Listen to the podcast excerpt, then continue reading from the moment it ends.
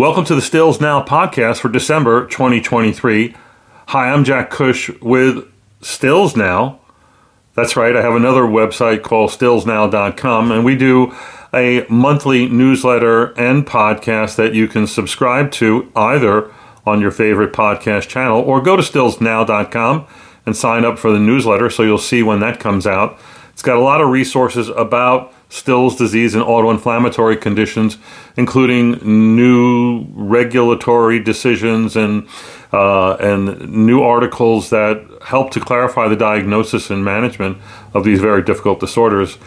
In this podcast, brought to you by RheumNow Live, January 27, 28 in Dallas, Texas.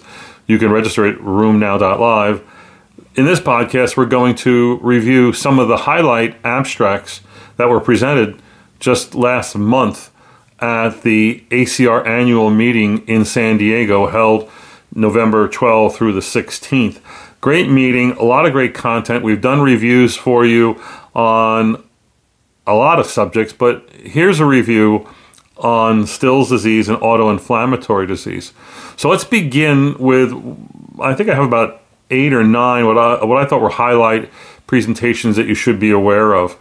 First is actually a rehash from EULAR 2023 in Milan, where abstract 0761, Bruno Fautrel and a number of co workers presented the EULAR PReS recommendations for the diagnosis and management of systemic onset JIA and adult onset Still's disease. These are guidelines that are really instructive, tell you a lot about the condition and the approach to the condition as coming to you from the world's experts on this think it's a really nice document, a really good guide to therapy.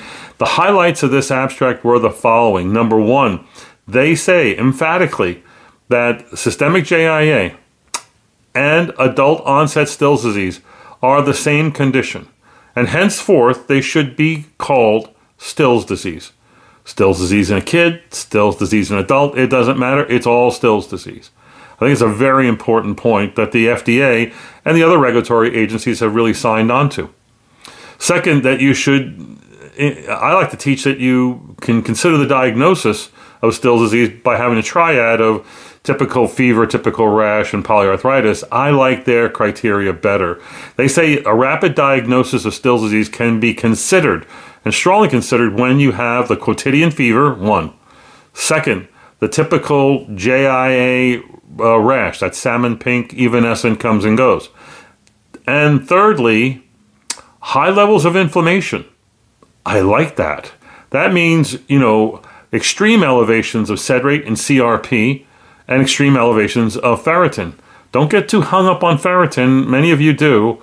The sed rate and CRP are enough to make this diagnosis, but they're going to be very, very high, like higher than PMR high, right?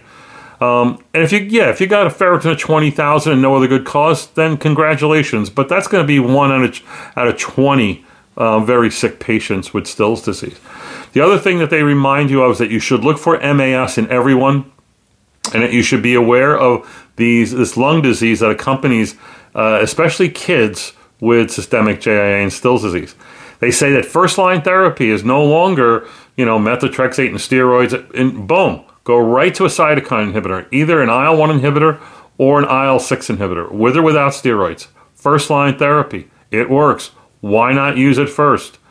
And lastly, they remind you that if you have a difficult patient, someone who you say is difficult to diagnose and or treat, and or someone who has MAS, macrophage activation syndrome, and or someone who has a lung disease associated with Still's disease, those people really do need to be refer- referred to and managed by an expert Still's disease center. And you know, you can ask around and find out where those are in your state, in your town, in your country.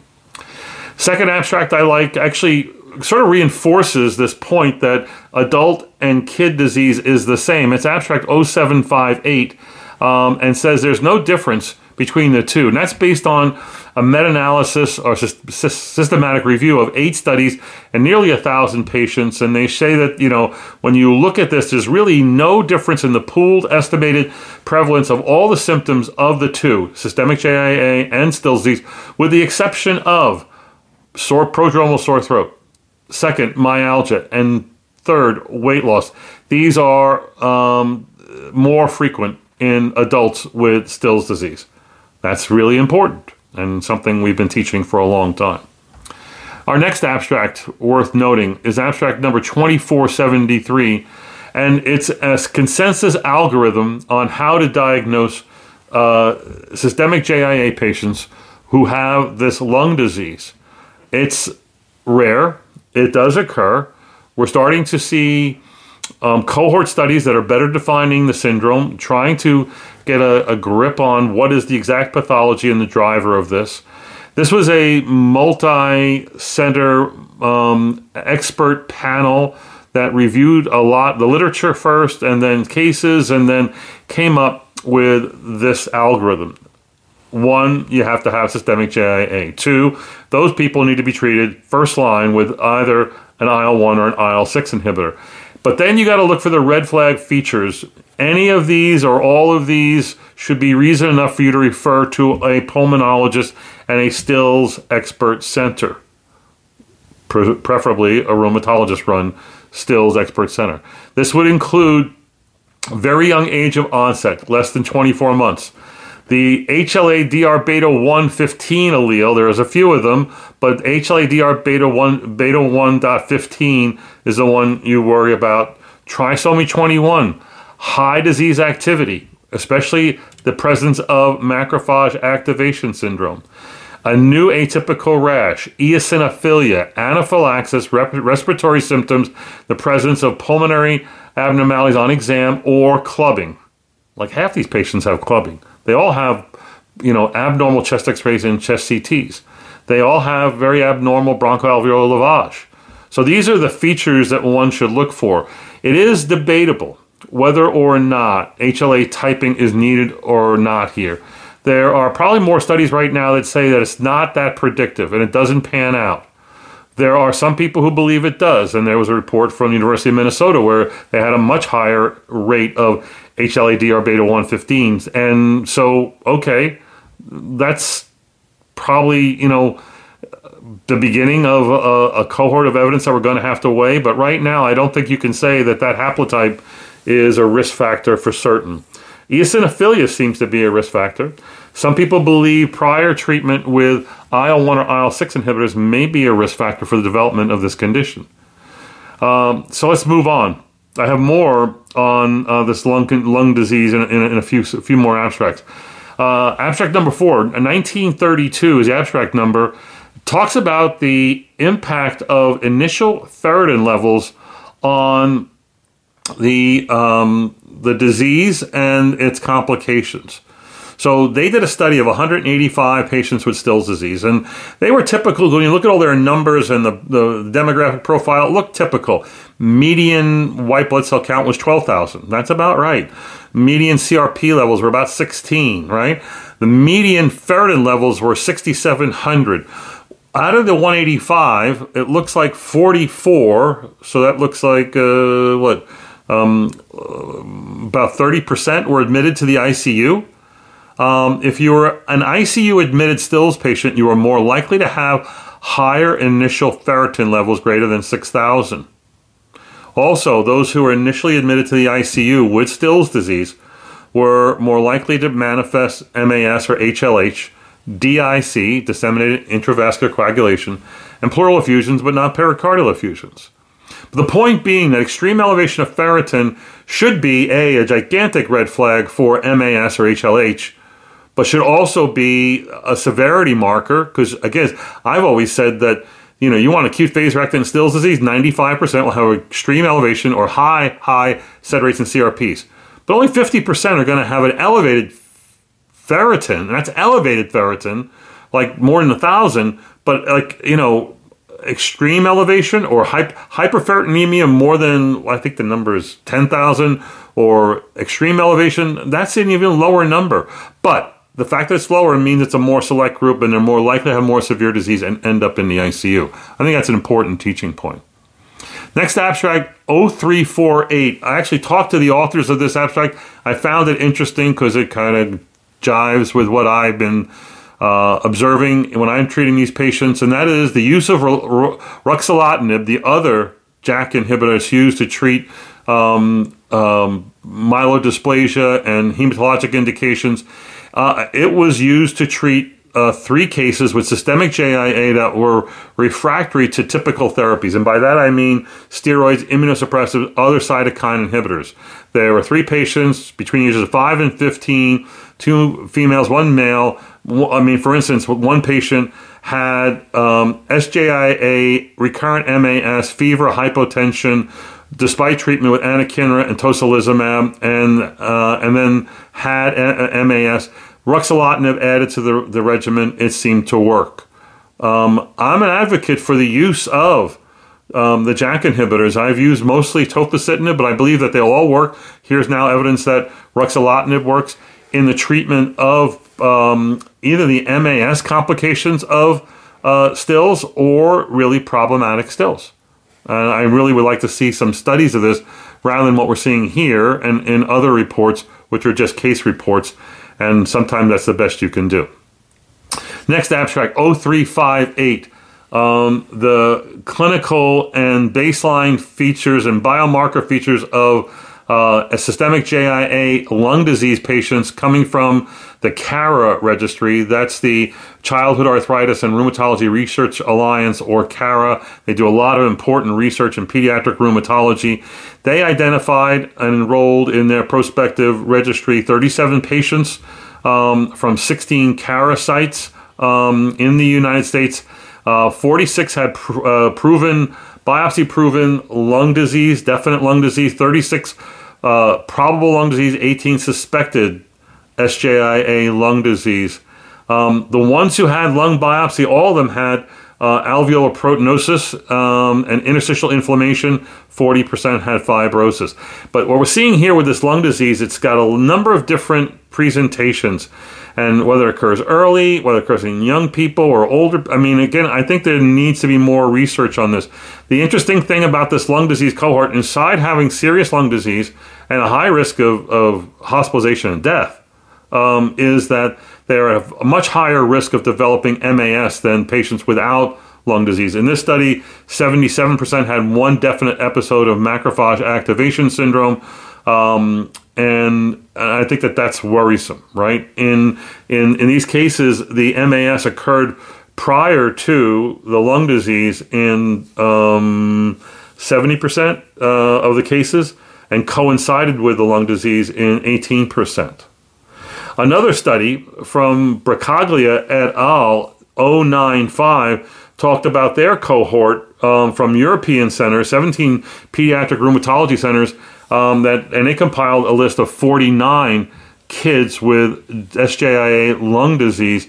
The median age of onset was seven years, um, and uh, 27 of the 49 had a chronic persistent course, meaning more arthritis, but uh, 38 or 77 percent had active systemic JIA at the time of diagnosis. Um, um, about the other half of the patients had polycyclic or inflammatory episodes. So 21 out of the 49, and so about 40% of the patients. So again, um, the lung disease becoming active at the time of the diagnosis, 77%, that seems high to me. Um, but um, and and the rest there, there were no others that developed it after the onset, and then 84% developed MAS, and uh, what's this? The and then a few of them died. Um, again, the bronchoalveolar lavage was done in a subset of 22 patients, um, and and that was again told us about alveolar proteinosis. Um, vasculitis was found in one, fibrosis and in a few others. Again, um, 47% of these people required ICU admission and 18% died. So this lung disease is a serious deal, and that's why the, the recommendations, the the EULAR PReS recommendations, they got to look for this and be and really have a high index of suspicion about this. Um, we had a few abstracts that um, that talked about um, actually one abstract that talked about uh, predicting success with anakinra or IL 1 inhibition in 39 patients with SJIA. That's abstract um, number 036 by Nardini et al. And out of their 39 patients, about 25% flared um, when anakinra was, was withdrawn and flared about eight months later.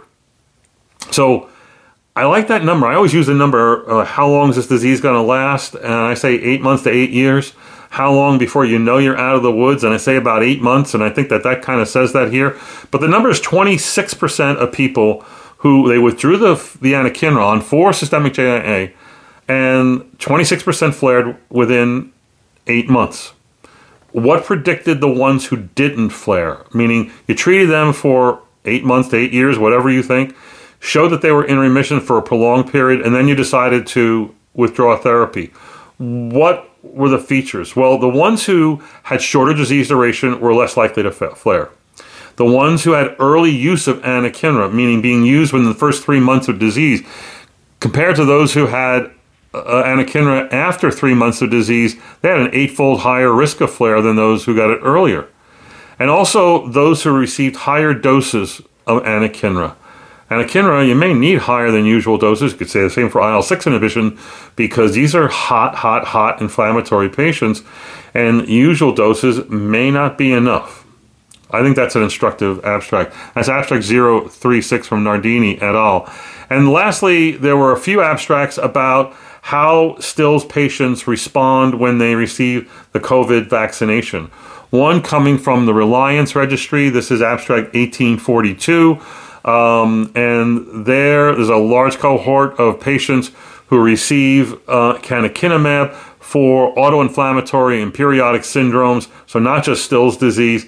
And they showed no significant risk of flare or disease worsening of their autoinflammatory condition with the COVID vaccine. Second, abstract number 097 did the same thing, looking at um, adults and kids um, immunized. I think it was over 100 patients um, um, who received the, the COVID 19 immunizations, and they only had, I think, one flare in, in those that were uh, vaccinated. So, again, you can vaccinate your patients with Still's disease using COVID as a test case here, uh, and I certainly would recommend those patients receive the vaccinations that they are due based on their age and based on when those vaccines are available. That's it for this episode of the Stills Now podcast.